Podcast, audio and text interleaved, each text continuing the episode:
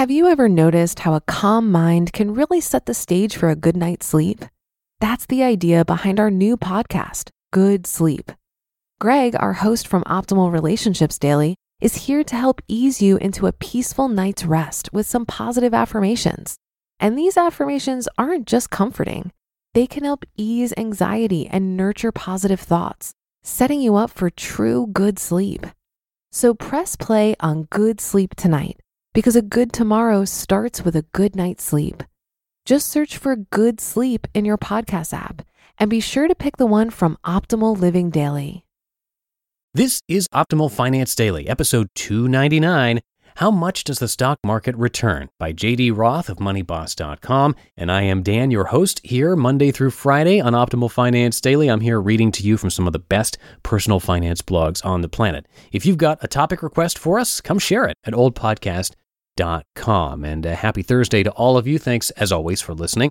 I am back today with a post from JD Roth talking about historical stock market returns and if that's the best way to invest your money. We've definitely uh, heard from other authors like Mr. Money Mustache with their take on the uh, stock market returns uh, and the history of returns, but it's always good to hear another perspective. So let's do that. Let's hear JD's take as we optimize your life.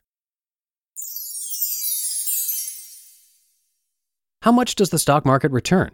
By JD Roth of MoneyBoss.com. One of the fundamental principles of the Money Boss philosophy is that your profit, or savings if you prefer, ought to be invested for long term growth. You should use the magic of compounding to create a wealth snowball. Naturally, you want to put your money into an investment that offers a reasonable return and acceptable risk. But which investment is best?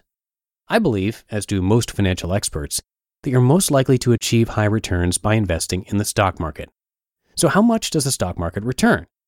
In Stocks for the Long Run, Jeremy Siegel analyzed the historical performance of several types of investments.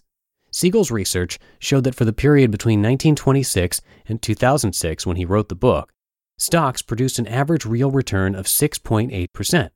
Real return, meaning return after inflation. Before factoring inflation, stocks returned about 10% annually. Long term government bonds yielded an average real return of 2.4%. Before adjusting for inflation, they had a return of about 5%. And gold had a real return of 1.2%. In the long run, gold offers investors protection against inflation, writes Siegel, but little else. My own calculations, and those of Consumer Reports magazine, show that real estate does worse than gold over the long term. I come up with a real return of just under 1%. Siegel found that stocks have been returning a long term average of about 7% for 200 years. If you'd purchased $1 of stocks in 1802, it would have grown to more than $750,000 in 2006. And if you'd instead put a dollar into bonds, you'd have just $1,083. And if you'd put that money in gold, well, it'd be worth almost 2 bucks after inflation. Siegel's findings aren't unique. In fact, every book on investing shows the same thing. Over the long term, the stock market produces an average annual return of about 10%. Note, as much as I love Dave Ramsey's advice on getting out of debt, he's notorious for providing misinformation on investment returns. He argues that you can expect to earn 12% in the stock market. This makes a lot of people, including me, tense.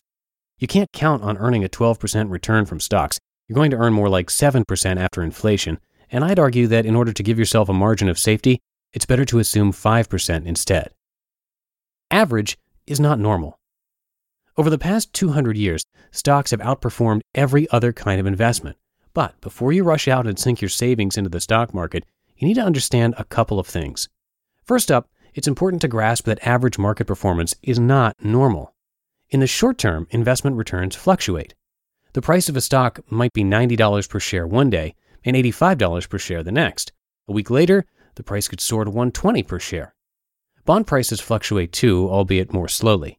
And yes, even the returns you earn on your savings account change with time. Just a few years ago, high interest savings accounts yielded 5% annually in the US. Today, the best accounts yield about 1%. While it's true that stocks average a 10% annual return, it's rare that the stock market produces a return close to that average in any given year. Recent history is typical. The S&P 500 earned an average annualized return of 4.24% for the 15-year period ending in 2014. but only two years, 2005 and 2007, generated stock market returns close to the average for that time span.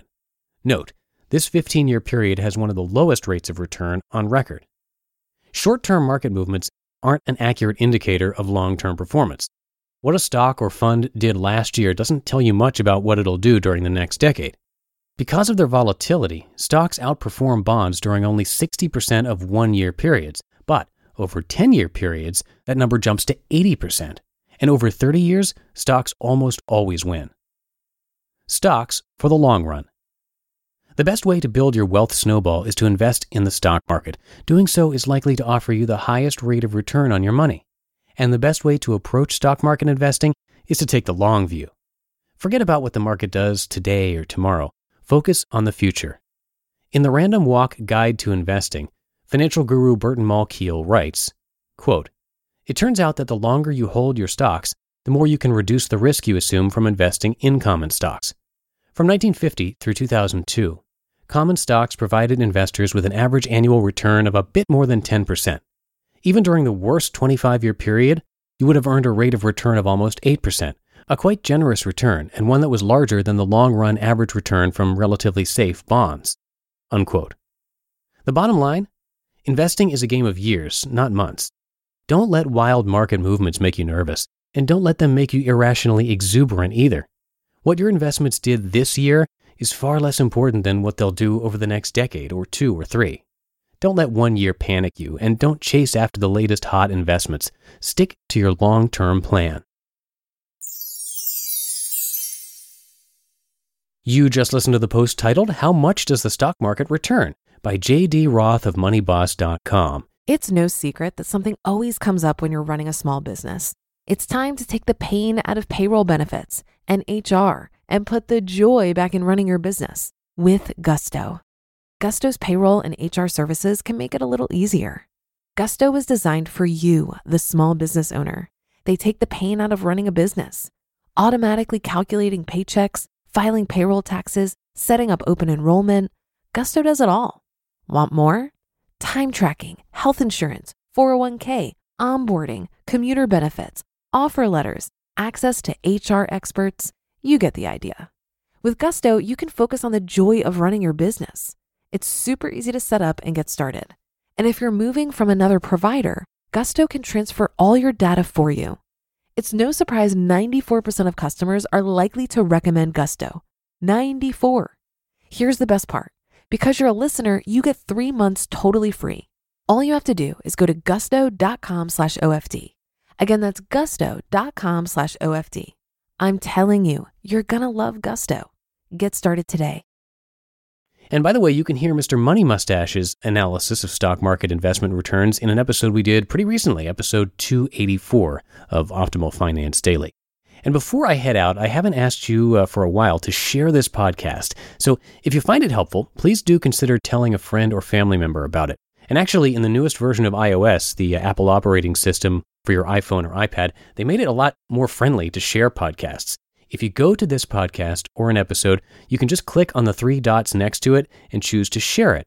If you send it as a text message, a friend would then actually be able to play it right from there. Of course, if you don't have an iPhone or iPad, or even if you do, a nice and easy way to share the show is to simply show someone how to subscribe right there on their phone. Something like 40% of people in the US still don't listen to podcasts, so we definitely have a lot of sharing to do. And that's going to do it for episode 299. Now, tomorrow will be a little bit different as we mark a milestone, our 300th episode, but uh, nothing too crazy. You'll see. So have a great day, and I will see you in the Friday show tomorrow, where your optimal life awaits. Hello, Life Optimizer. This is Justin Malik, creator and producer of this podcast, but also Optimal Living Daily, the show where I read to you from even more blogs covering finance, productivity, minimalism, personal development, and more from incredible bloggers like Derek Sivers, Zen Habits, Marc and Angel, The Minimalists, and all the ones you hear on this show too. So if you enjoyed today's episode and like taking amazing blogs on the go, come on over to Optimal Living Daily and subscribe to that one too. And together, we'll start optimizing your life. You've been listening to Optimal Finance Daily. Be sure to hit the subscribe button to stay up to date on each new episode and head to oldpodcast.com. That's O L D podcast.com for a free gift as well as more actionable tips and resources to help you maximize your potential. Thanks for joining us and remember, your optimal life awaits.